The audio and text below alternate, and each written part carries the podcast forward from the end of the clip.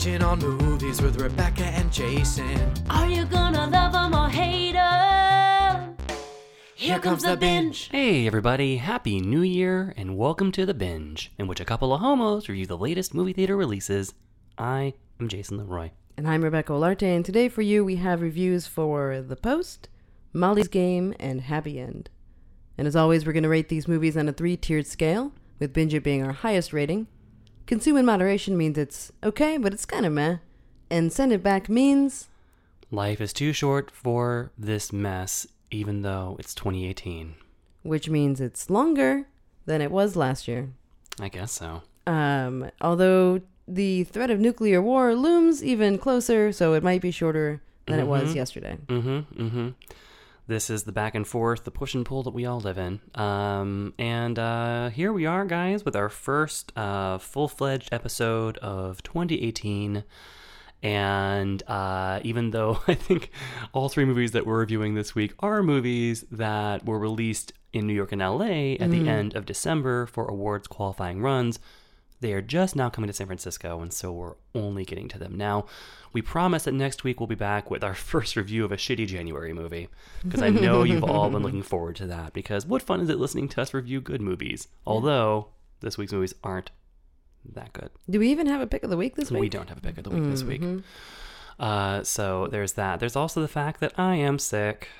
I am sick, guys. I don't know if you can tell, because my voice is normally quite deep and masculine, but uh, this is actually a cold you hear, and I'm going to do my best to not send too much of a fog across the desk at Rebecca.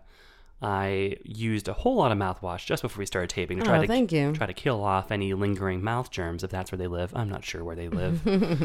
um, but uh, but it's our first time uh, recording since uh, since the holidays and since New Year's Eve. Rebecca, how uh, how was your break? Uh, it was nice. It was relaxing. Um, I got into a terrible car accident, um, but otherwise it was grand. Go on. Uh, you know, you know, uh, man decides to uh, take up a hobby that is uh, leisure bicycling. Oh, Puts bicycle on back of his fancy car. oh, he would. Bicycle falls off of car on highway. Was it Elon Musk? You could, you know, what could have been. Ugh. It wasn't a Tesla. That was like a Beamer. Mm. bicycle falls off um, and then I, and then the car that hit the bike uh, was a, a terrible car. Um, uh, poor fella um, just had kind of a beater. Um, and then he hit the bike and then he swerved and hit me and i was in a rental. And um, so we we both got uh, shaken up quite a bit. Um, but the guy with the uh, bicycle was fine so that's so As usual. happy holidays As usual. Actually, I guess not really as usual. Usually, when there are collisions, the guy on the bicycle is not the one doing Mm, great. yeah that's true But uh, but this was a real reversal of fortune. Um, but And other than that, how are you doing? Um, okay, I uh, I'm more scared of driving than I ever was, which is a new Sure. thing. Mhm. Um, other than that, uh, good. A little sore, sore, a little sore in the back. Yeah, and uh, and you're currently 0 for 2 on cars, is that right? Yeah, and then my uh, so that was a rental that I had that day, and then since then I my regular car, um, the battery died, but uh, Mm, is that fixed yet? it, it's fixed. I got it replaced. Yay! Yay! Things are looking up for 2018. Yay! Yeah, that was the first thing I did in 2018. It's gonna be your year. was get a new battery for my car. Yay! 2017. I felt like 2017 was in a lot of ways my year. So Mm, who knows what this will bring? I did do my. uh I have an animal spirit animal deck um, of cards. It's like tarot Mm. cards, but they're spirit animals. Mhm. And so I did my year reading. Um, and uh, I don't know. I think it looks pretty good. I'm pretty Hmm. excited uh, for this for this year. Uh, so what uh what are the animals saying to you? Uh, you know, you pull a you pull a card for each month, and you pull a card for the uh, animal that kind of you know guides your year. Teacup. Uh, yeah, and once again, it's Teacup. I think she Mhm. stacked the deck. Is the thing. it's just cut out pictures She's such a shark. and crudely drawn pictures of her, clearly drawn by a cat. Um, But you fall for it every time. I do, I do. Uh, Yeah. Once again, she's my spirit animal. No. Uh, it'll be another year of uh, being disruptive, being wildly disruptive in the middle of the night. Um, how was your holiday break? You know, it wasn't too bad. Um, I did a staycation this year. Um, I was fortunate enough to have the whole week off between Christmas and New Year's, and uh, and it became what I think might be the longest stretch of time I have spent in my own apartment where I didn't have a morning alarm. Ooh. Because I feel like normally, whenever I'm, whenever I don't have to wake up to an alarm, it's because I'm traveling somewhere and it's a different time zone, and then it fucks with your sleep. Right. And time isn't real. Right. But this time it was here. And I was like, this is, am I going to get spoiled? And the answer is yes. Now I can't sleep. but um, it was nice while it lasted. I also, I basically did um, a screener tour. If you're listening, AMPAS, I didn't do this. I did a screener tour of various friends around the Bay Area where I would bring my Oscar screeners to show them and watch with them.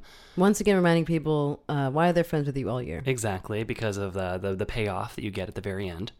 I get that, and uh, and this is definitely the year where officially no one has a DVD player anymore. Oh, right. Yeah. Like it was like not only was I schlepping my my DVDs to like all corners of the Bay Area, I was doing so with my DVD player like wrapped up and shoved in my book bag No. because people were like, "Oh, I want to see Lady Bird. I want to see I Tonya," which were the two movies I watched by far the most. And uh, and I'm like, "Cool, you have a DVD player?" And they're like, "No." I'm like, "All right, well, I can do it." And you're like, well, then uh, buy some movie photo, uh, movie tickets, Right, and I'll meet you at the theater. no, but in all in all in all sincerity, I love watching movies with people who haven't seen them yet. I really am energized by it, and uh, and especially with you know Lady Bird and I Tonya are two movies that I. Uh, really never stopped enjoying watching on repeat. Mm-hmm. Uh, so uh, that was that was a treat. Uh, New Year's Eve, uh, we uh, me and Scott and our friend Heidi went to go see Metric, the band at Mezzanine, and we stayed up until 10 a.m. the next morning. wow. Uh, which That's is- what happens when you don't set an alarm. Exactly. And I wonder why my sleep schedule is disrupted. Yeah. uh, and that's also part of why my voice sounds the way it does right now. It is a punishment. Uh, it is January 3rd as we are taping this, so I'm just a little over 48 hours removed from my first sleep of the new year. But uh, but anyway, uh, that is how my break was. It was nice, and now here we are facing down a new year, and I am sick. So what better way to get started? Movies. Movies. They're always there for you when you're down. They sure are. The first one we're going to take a look at this week is uh, a highly anticipated movie by Steven Spielberg, The Post. Katharine Graham is the first female publisher of a major American newspaper, The Washington Post. With help from editor Ben Bradlee, Graham races to catch up with the New York Times to expose a massive cover up of government secrets that spans three decades and four U.S. presidents. Together, they must overcome their differences as they risk their careers and very freedom to help bring long buried truths to light.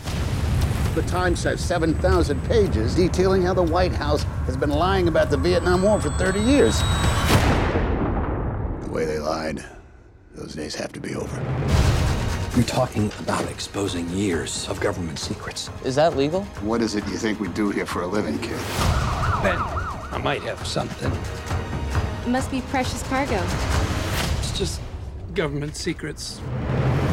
Um, so we saw the post a little while ago, um, and have been kind of sitting sitting on our thoughts uh, about it ever since. We talked a little bit after the movie. We try not to chat too much. I think we made that mistake um, after "Call Me by Your Name." Where we had like a really big chat about it, and then You don't feel like that carried. Oh yeah, you you did have some regrets. yeah, about- I just need to take notes because then I forget later when we when there's been too big of a gap. And we've also already, depending on when you are listening to this, you may have already heard us include the post on our list of the most disappointing movies of 2017. So, Mm. So spoiler alert. So we may have tipped our cap to you there on how we feel about it. What uh what what are you, what thoughts linger with you at this point? Um, a, a bit removed from watching it. Well, um, well, as I mentioned on our end of year episode, I watched it a second time uh, with Scott to show him the screener, and also, yeah, like I said, I wanted to sort of confirm, verify my reaction to it to be like, okay, was I just in a bad mood? Was it the was it like the audience? I always want to blame the audience if I can, um, but I think that it's genuinely just a bad movie. Uh, you know, it is just Spielberg's tonal approach is all wrong. Um, it's it's it's naive, it's idealistic, it's simplistic. Simplistic, yeah. Uh, it is this like weirdly sort of like flag waving, ch- uh, throat clearing, like we're doing important work here. Um, you know, borderline propaganda. Like I don't want to call it that because the cause that it's advocating for is so important, uh, which is the right to a free press, and uh, and that is the main reason why I feel like so many people are rallying behind this movie right now is because you know, not since Nixon, uh, which is this story in this film, not since Nixon have we had a president who was so openly at war with the media. And uh, although the thing that's almost poignant about watching this film, there are a number of sequences of um of uh, sort of like a, a Nixon silhouette in the Oval Office ranting to various people on the tapes that he kept, and it's the real Nixon audio, and um and it's like, oh wow, he sure sounds eloquent compared, compared to what we're dealing with currently. This is also Streep Hanks um, in uh, headlining this movie, uh, which which feels like two big cards played at their biggest. I don't know. Mm, hmm There's there's not a lot of subtlety in in, in either of them. Mm. I mean, I felt like I feel like Streep actually. Okay, so Meryl Streep plays Katharine Graham, uh, who was the publisher of the Washington Post, and um, and she sort of inherited the newspaper. Originally, it was owned and run by her father, and then he died. He left it to her husband. He committed suicide. She took over, and for some reason, the screenplay one of the weird things about the Post is that it tells probably one of the least interesting versions of the story of the Pentagon Papers that you could possibly find. The the B list newspaper that took it up after the New York Times. Yeah, it's real strange. You know, we have a prologue where we have Daniel Ellsberg played by Matthew Rhys from The Americans. Um, and we see, you know, where he came from, and he was in Vietnam, and then he, you know, played this role in getting the papers out there, leaked to the media. So before there was WikiLeaks, there were, you know, guys like Daniel Ellsberg who were just, you know, cop, you know, mass copying these government documents and sending them off to various news outlets in the hopes that they would be published. In the case of the Pentagon Papers, um, you know, essentially it was uncovering decades and various uh, administrations worth of covering up the fact that Vietnam was like an unwinnable war, and uh, and uh, you know, and sort of that we were led into that under false pretenses, and that we lost so many American lives. Uh, for something that was never really thought of as a winnable thing. And most of this was based on the um, thorough analysis led by um, Robert McNamara, which always have to give a plug for Fog of War. Yes, the Errol Morris amazing. documentary. And McNamara is a character in this movie played by Bruce Greenwood. Mm-hmm. And uh, so, you know, so there's all that story. There's the story of how it got to the Times. There's a story of how the Times had a federal injunction slapped on them to prevent them from further publishing. Um, and uh, and then there's the story of a rich socialite who uh, got a newspaper handed down to her through her family, uh, who is preparing to um, take the post out for its initial public offering for its IPO, and who sure gets spooked um, that what if you know what if it compromises our IPO? You know our paper's failing and. We need to keep it, you know, funded, and there is the chance that if we, you know, put this stuff out there, not only could it hurt our IPO, but those are my friends.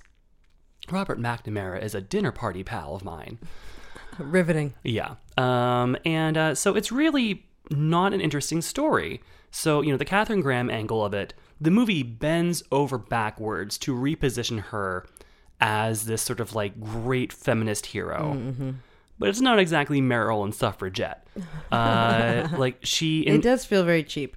I- yeah it's it's you know and, and this is none of this has to do with meryl's performance she is a very nuanced in the role she gets to put on a socialite voice which is fun um, alison brie plays her daughter and she gets to bring out her trudy voice for mad men again which i didn't realize how much i had missed uh, but you know and so it's basically this sort of journey of kay graham uh, learning to stand up for herself and to assert her own vision and her own uh, ownership, her own agency over the paper that she owns, even though previously she had been basically, you know, disregarded by all the various dudes who were calling the shots on the board, uh, on you know, among the editors. You know, no one took her seriously, and so what we have here is a fairly minor shift in Kay uh, at least as presented by Meryl's performance, where she kind of just gets more comfortable calling calling the shots. That take that seems to take place literally overnight. Yeah, It's pretty much she takes one approach, which is like letting people sort of make the decisions or, or drive for her, until one night where she makes the the most important call for sure. But she makes the call. yeah, Uh, maybe it's because she's an older character and a socialite and a, in a in a different time.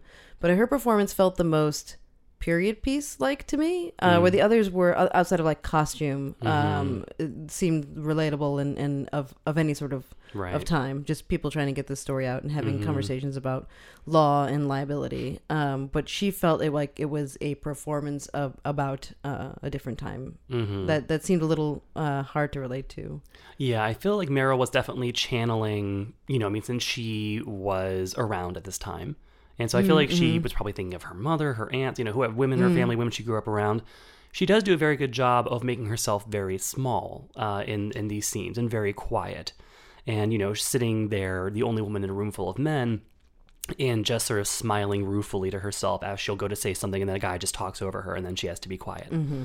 So it has all those elements to it, but it's just it's just she's still not that sympathetic. You know, this movie is so weirdly anti-Marxist in the sense that it wants you to like cheer on the owners of the means of production. They're the real heroes. Yeah, it's interesting that like her decision comes down to basically this again, like you mentioned, her friendship with um, McNamara. That she um, is pretty hesitant to publish the papers until she has this face to face talk with him in his house. That is like at these dinner parties, you you told us that our our loved ones were going to be safe and that they were fighting for something um, that was real. And, and now reading your analysis and your opinions on these government papers, you lied to all of us. So it's like if you are in a position to really get to speak to the the primary puppet master about this war, otherwise you wouldn't have considered you know not or publishing the papers. Yeah, right, exactly. Like it comes from her privilege that she is, you know, able to have, you know, those kinds of interactions. And uh, you know, and that's, you know, I guess neither here nor there ultimately. Like True. it's you know, like that is who she was, that's where she was positioned, and But that's part of- of why she was able to sort of leverage that and make the decision that she did. But in terms of like a feminist hero, I don't know. That's kind of Yeah. a kind of a stretch there. Yeah, no. Um, it, it's it, yeah, I just I just didn't buy. I just didn't buy the narrative uh, of her as feminist hero in this film. It just doesn't really come together, especially since she's just kind of yeah. You see her sort of just like duttering around from dinner party to dinner party, and you know, Yes. ch- cheersing and toasting, and then you know being interrupted like you know oh you have Ben Bradlee on the phone, and her being like oh do excuse me no, and then you know. And then trips, you know, traipses away, um, you know, cocktail in hand. She's like, "Oh, Ben, what is it? I'm having a party, da." Uh, and they're like, "Oh dear, well, what do we do now?" Uh, you know, it's You could do this all night. I could, Um, don't. thank you. There's also a little, just very little subtlety with the, like the direct, like we don't think a woman can run this paper um, dialogue. That's, um, I mean, not that that wasn't said, Right. um, but it's it's just I don't know. there's just nothing subtle about it at all period Mm-hmm. like you know there there are scenes you know where tom hanks will like turn to his secretary in the heat of the moment and go god i love this job Yeah. and it's like oh fuck you Tom Hanks and Uh, his particular uh, accent um, that that that also feels like I don't know. Little theater puts on like a like give me your best like 1940s newspaperman voice. yes and this is the character also ben bradlee jason robards played him in all the president's men won an oscar for doing so and tom hanks won't repeat that no. Not No. going to repeat it.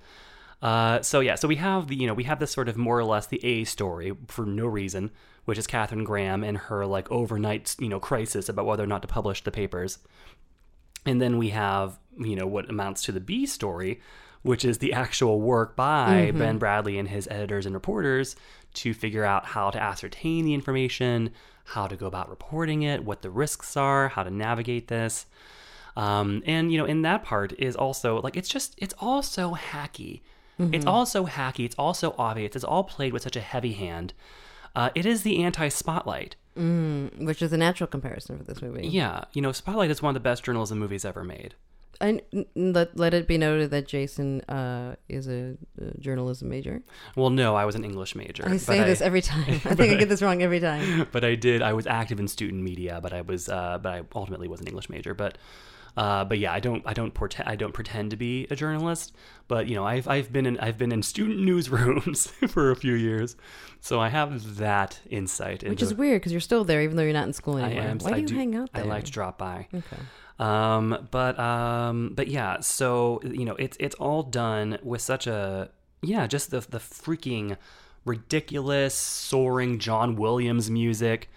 Uh, it's just, it's just, it would have benefited from being played with a much more subtle hand, a much more restrained hand, especially given how important this kind of story is. Because I mean, I feel like you know we are genuinely in a state of crisis in our country about the distrust of the media. And you know there has been so much insane uh, brainwashing and propagandizing about how the mainstream media can't be trusted, uh, in which things have been conflated that aren't real. The idea that they um, maybe can make tasteless decisions in terms of graphics, uh, and you know, and can bring on talking heads who don't know what they're talking about, has been conflated to mean that they lie, Right. which is not the case. Right. Uh, so you know, and and now we have the president saying he's going to give out a fake news award. Right. I wonder. Yeah.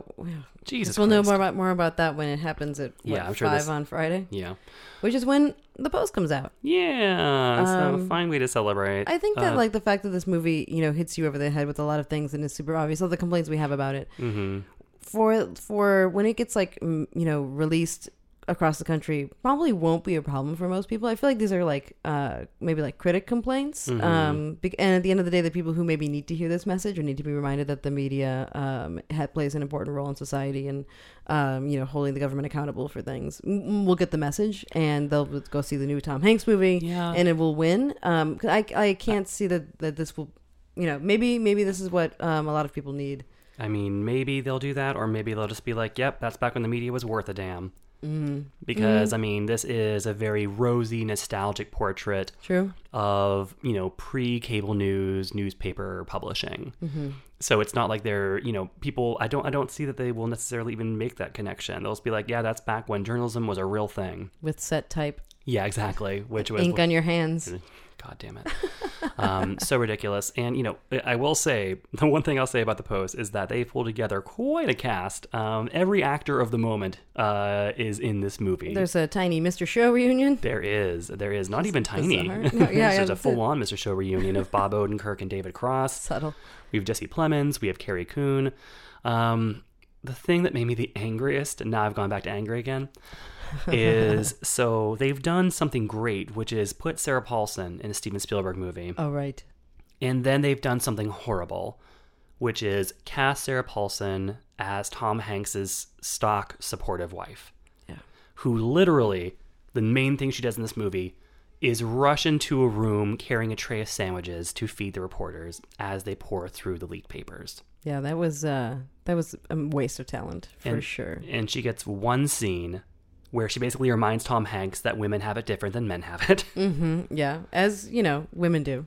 Yes. Um, and uh, and it's I am I am livid, livid at this waste, this this misuse of Sarah Paulson's talent. Uh, so that made me furious, and uh, I don't know the whole movie. I'm really torn on what to even give it.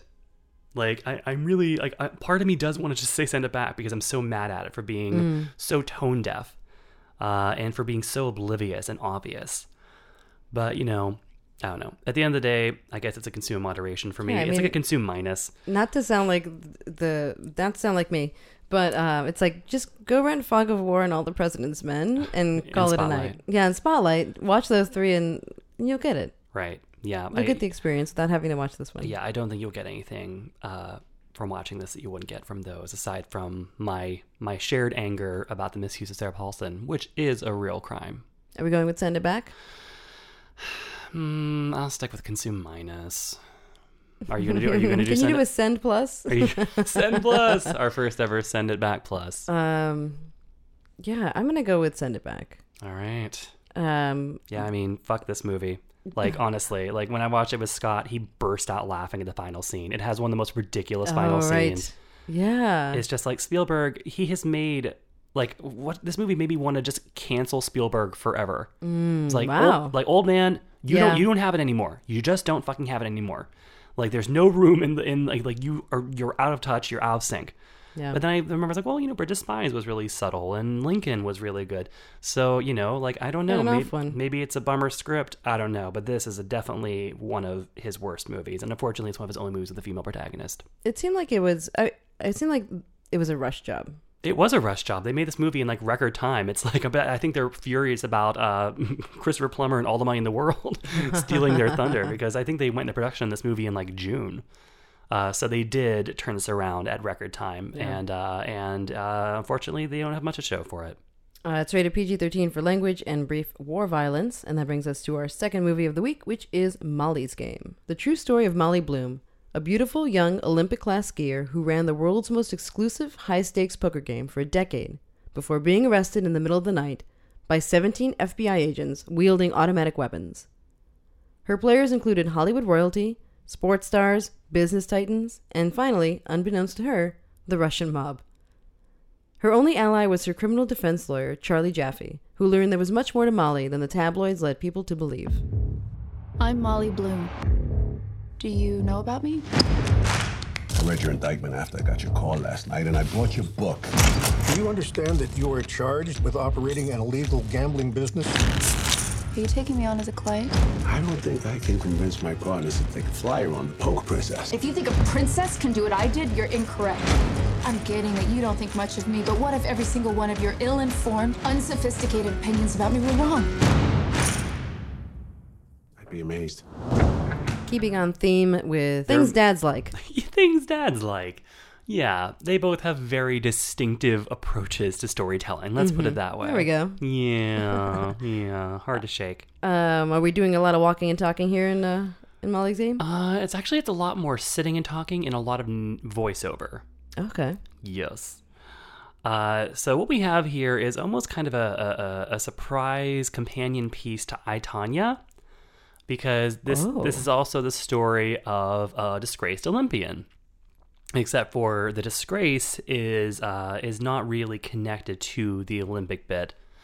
So we have the story of Molly Bloom, um, who started off as uh, yeah an Olympic track skier, uh, who while uh, training for uh, the uh, the Salt Lake City Winter Olympics, had a terrible accident that like basically you know shattered her spine and she could never again um, she could never again ski.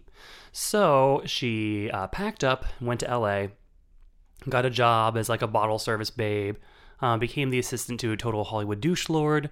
Found out through him that he hosts these like underground, super high stakes poker parties, like uh, what you know was it No Limits Texas Hold'em or whatever. And um, Which is a world that you're very interested in. you can tell, right?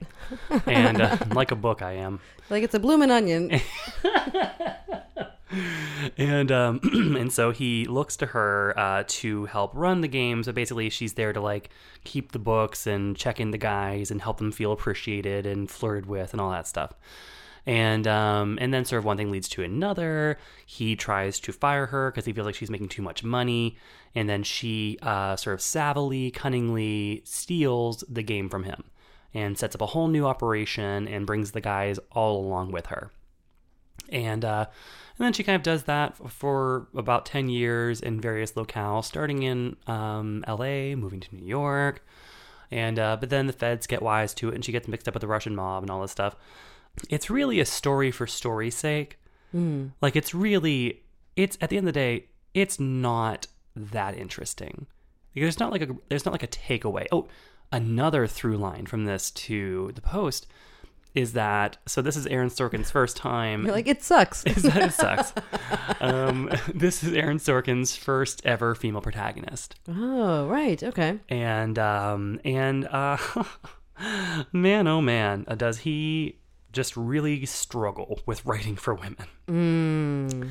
and uh, to the point where, uh, yeah. So I was reading an interview with the real Molly Bloom about this, and um, and she was like, you know, most uh, filmmakers who want to talk to me about adapting my book, you know, they all want to talk about the same things. They want to talk about the drugs. They want to talk about the sex. They want to talk about the celebrities.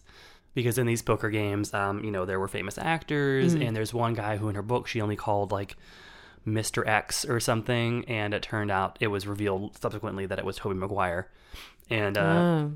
He's played in the movie not Tobey Maguire, but that role is played by Michael Cera, uh, who is yeah, who is surprisingly creepy. Uh, Really comes on strong. But um, so she's like, yeah, that's all all the people want to talk about about my story. But Aaron Sorkin was really interested in my relationship with my father. Oh God. I'm like, yeah, no fucking shit. Aaron Sorkin was interested in your relationship with your father. Oh. And uh, she's like, and also uh, in my relationship with my lawyer, and uh, and how he helped understand me. Oh my God. I'm like, yeah, again, no shit. Have you ever watched anything Aaron Sorkin has written? Right. Um, and she's like, you know, and it's funny because watching, because so you know, Idris Elba plays her lawyer, Mhm. and uh, and he is very sort of dubious of her and very skeptical and thinks that she's you know trash and and not worth thinking about. And she's like, you know, it's funny, Molly Bloom in this interview. She's like, it's you know, when I watched the movie, I was like, oh wow, you know, I almost feel like Aaron was sort of processing his own like evolving feelings for me through through Charlie's dialogue. I'm like, yeah, again, no shit. Like Aaron Sorkin is that kind of he's that kind of just fully transparent writer where as much like verbal fireworks as he can set off, he is just as plain as the Ann on Nose's face. um, and uh, and it's so yeah, you can very plainly see Aaron Sorkin o- in his own thoughts about Molly Bloom coming out of Idris Elba's mouth. Uh, in the role of Molly's father, we have Kevin Costner, uh, who has some sort of you know of verbal sparring matches with her in flashback about feminism. Uh, which is you know always nice to see Aaron Sorkin you know sort of schooling female characters about feminism. And uh, Do you know if the part of her father played a significant role in the book at all? Um, I haven't read the book, but Mhm. um, but I mean, it seemed like you know he was pulling from what she told him, Mhm. but then just putting his own twist on it and putting, of course, his words in the father's mouth. Uh, this cul- Right. this culminates in a scene of such frustration, of such insulting ineptitude, uh, that it basically ruins the entire movie. There's a scene toward the very end where uh, where Molly's father reappears at a pivotal moment and sits her down and basically says, You're like this because you have daddy issues. Everything you've ever done in the world is because you want to control powerful men. Uh, Wow. and uh, and just mansplains her into the ground. Uh, and he's like three things. He's like, I'm going to give you. Oh God, what's he say? He's like, I'm going to give you three years of therapy in three minutes. Here we go. And it's it's so Sorkin. It's so dismissive. It's so patronizing. It's so condescending. It is one of the most vile, disgusting scenes of any movie I've seen this year. Uh, and it really it derails. It derails the whole thing because up until well, yeah, up up until around that point, the movie has a very sort of pleasing kind of Goodfellas flow to it. Uh, you know, like where- the fun of the games and the yeah, it's like there's a lot of flash and dazzle in the photography and the editing. Jessica Chastain uh, is is more than enough in the role. Idris Elba is great. They both handle all the dialogue with aplomb. Uh, it's really a companion piece to that Miss Sloane movie that um, Mhm, that Jessica mhm. Chastain did the previous year. Um, but uh, but then you know, but then Aaron Sorkin has to go and fuck it up, just like he did with the fucking Steve Jobs movie, where he Mm, made it all right. about that father daughter relationship. Like he just has his goddamn obsessions, and they're boring obsessions, and he keeps working them out in story after story. And um, you know, and it just seems like he he can't as much as he wants to be like, oh look, I made a movie about a woman, so shut up, everyone. Um, Oh, you know, God. he also basically has this woman have everything explained to her over and over and over in the movie. Wh- when and like the mo- the the point of the woman's story is like, don't tell me I ran this thing amazingly. No one can tell me that I'm like the, one of the lines that we think, pulled from Mhm. was like, I'm not a princess. Like I know what I'm fucking doing. Yeah, and that's a that's a nice cherry picked line for a trailer. But the reality is, you spend most of the movie watching either Idris Elba explain things to her, Kevin Costner explain Ugh. things to her, her shitty um, uh, boss in Hollywood explain things to her, and in the end, a judge explain things to her. So it's really no credit. I'm sorry, Aaron Sorkin, no fucking credit to you for writing your first female protagonist story. Because it seems like he, he could only write a story about a woman who he feels like he can intellectually crush uh, because Molly Bloom's story is is is all told a fairly small story. Hmm. She was a failed Olympian who ran a poker ring and made a bunch of money, and then the feds went after her, but then they backed off. End of story. Do we have any redeeming factors here? We have uh, So- Idris Elba and Jessica Chastain. Yeah, the performances are good. Um, you know, the energy it definitely crackles along. uh, until you know until it just fully derails itself in the final act. Uh, and uh, it's yeah, I don't know. There's really not like I like the story is just a shrug. You know, like I think that in Aaron Sorkin's mind, this is some sort of story about like oh, a woman, um, you know, beating men at their own game, literally, um, and uh, you know, learning how to you know navigate uh, in a man's world. Uh, but that's the thing is that to do that, you know, she has to do a, do a lot of sitting around listening to men explain things to her. Mm. And in the end, like it's not like she's not an aspirational figure. Mm-hmm. Like you know, like no no one would watch this movie and be like, I want to be like Molly Bloom. Uh, you know, because n- you know, no judgment against running a poker ring and making tons of money from that, but just because I feel like even in her narrative of her own life, she's like, yeah, you know, like I did what I had to do. Then I got really fucked up into drugs, and then everything kind of fell apart. And then I was in trouble with the law. It's sort of like it's it's like it's not aspirational. It's like oh, feminist hero Molly Bloom. Mm, Um, mm-hmm. you know, I'm really at a loss between Molly Bloom and Katharine Graham over who I'm like, who's the more of a feminist?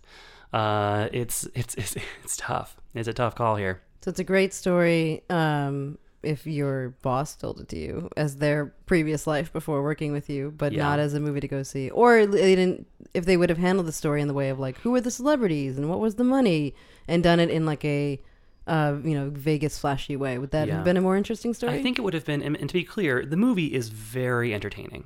Uh, it's you know it's really entertaining. It's really quick. Uh, you know the dialogue. If you try not to pay too close attention to like the Sorkinian um, psychology underneath it, Mhm. um, is live wire. Uh, but you know, and yeah, I think that if someone else had told the story and not gone all Sorkin on it, that yeah, it would have been it would have been a perfectly, uh, you know, just yeah, like a caper. It's basically a caper. But then Sorkin gets into his own head and makes it more than a caper and makes it into some sort of goddamn, you know, father daughter psychodrama. Um, and it's just not that. Um, what are you giving this one? This is a consume. At the end of the day, I actually like this movie more than I like the post. Um, but you know, there's you know, f- just fuck Sorkin. just end of the day, same old, same old. Fuck Sorkin. Um, Molly's game is rated R for language, drug content, and some violence. And that brings us to our third movie of the week, um, which is Happy End. Unlike this podcast, it's called Happy End.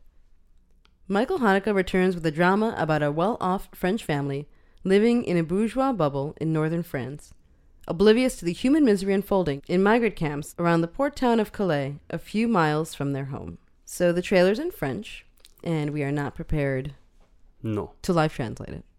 Um, Jason, this is let's see, let's just try to tie the thread. Here we have uh, noted sex pervert Isabelle Huppert. The real feminist hero in all of this. doing what she does best Sex perverting. sex perversion. Mm-hmm, mm-hmm. Um, No, this does actually keep up with the thread because Michael Haneke is another, uh, yeah, just sort of like granddad of cinema Mhm. who um, absolutely has a very distinct and invariable style of filmmaking. you do you. and uh, and uh, and you know, and it can be used to very powerful effect, and it can be used to not so powerful and just pointless effect. So we have uh, funny games, Yeah. mm, White Ribbon, Uh huh. Caché. Caché. Oh, i, know that was him. and Amour, which was his uh, his big breakthrough. Uh, well, not breakthrough in the sense of like, oh, people finally heard of him. Well, he also did the Piano Teacher, which was, uh, you know, Ah. the you know, so that was what people were excited that oh, you know, Haneke and Huppert are together again. I think that was my introduction to her. Yes, Was which is piano a teacher. quite an intro. It really is. But here's the thing. Um, that first impression was accurate. She's Not always the case, but in this case, you're like, yep, sex pervert. still sex pervert. Mm-hmm. Mm-hmm. Uh, you know, like a, a fancy bougie sex pervert, Oh, but yeah, uh, you know, very chic, lots of plum-colored suits, but a sex pervert all the same. and uh, and so Amour was the film that he made a few years back about uh, an aging couple played by uh, Jean-Louis Trintignant and Emmanuelle Riva, who received an Oscar nomination for uh, the movie, and the movie itself won Best Foreign Film, which was a first for Haneke because his movies are generally too dark, weird, and off-putting Mhm. to to win in that category, despite their critical acclaim. And Happy End is a sequel of sorts uh, to Amour, uh, but it's sort of just like a it's it's it's sort of like a, a very glib, uh, sadistic sequel.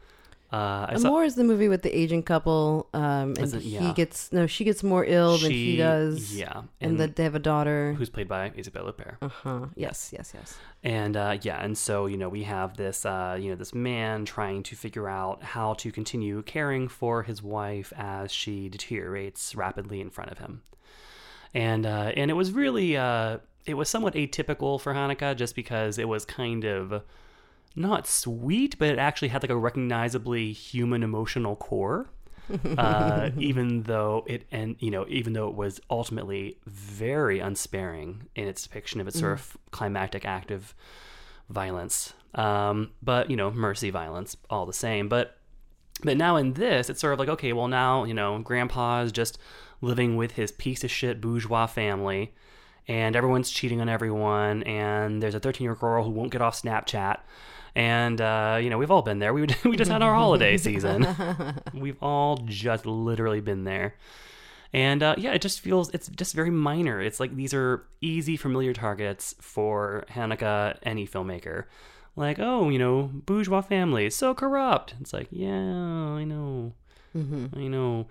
Um, and there's also there's so much of it that plays out across like social media whether on snapchat or facebook messenger or twitter In like that way where it pops up over the screen. yeah. Um, or, or lots of just lots of lengthy shots of just you know a cursor with people like writing Facebook messages back and forth to each other, mainly to carry on affairs, and you know which is probably the third or fourth biggest use for Facebook Messenger. I mean that's fine, but you know, but it's kind of one of those. It's it makes you feel like oh god, okay, so now we have like another cranky old filmmaker being like social media is the ruination of family, uh, or some such bullshit like that.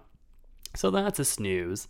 Um, one thing I will say for it is that it has a scene in which one of like the fuck ups in the family does um, a drunken karaoke performance to Sia's chandelier. And that resonated. It did. It did. It was a moment of levity that I that I that I sorely needed uh, from the movie. Uh, what? How does this movie handle the, the you know in the premise uh, in the description about uh, this family being paired with the migrant camps nearby?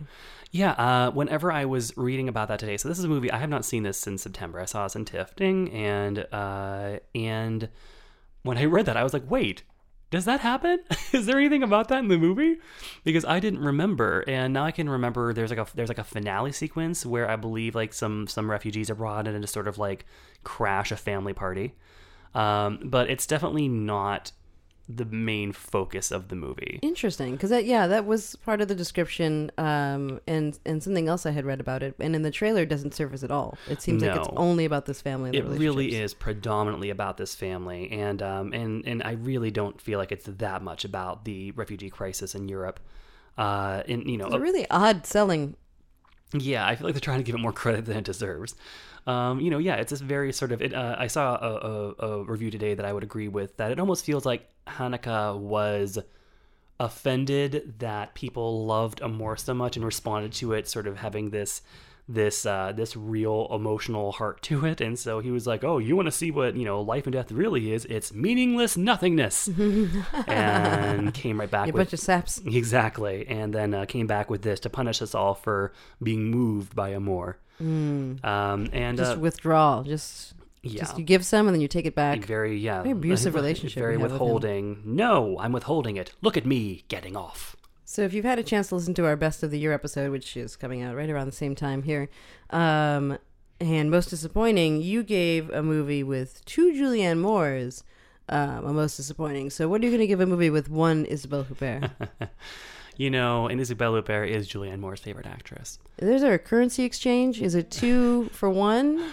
Yeah, I think I think that's about uh, you know give or take the current currency rates of the yen. I think is what Mhm. really throws it. But you know, uh, this is this is you know I, I, I would take you know I mean, funny you bring up the Julianne Moore thing, the Suburbicon, because that also was a kind of half-assed, lazy, not fully formed suburban, uh, you know, uh, satire Although that was much more about like you know American suburbia, and this is more about like a just a you know a fairly wealthy bourgeois French family. But you know, but the sort of both are tiresome targets. Mhm. And neither of these movies have anything new or fresh to do about like the people that they're lampooning.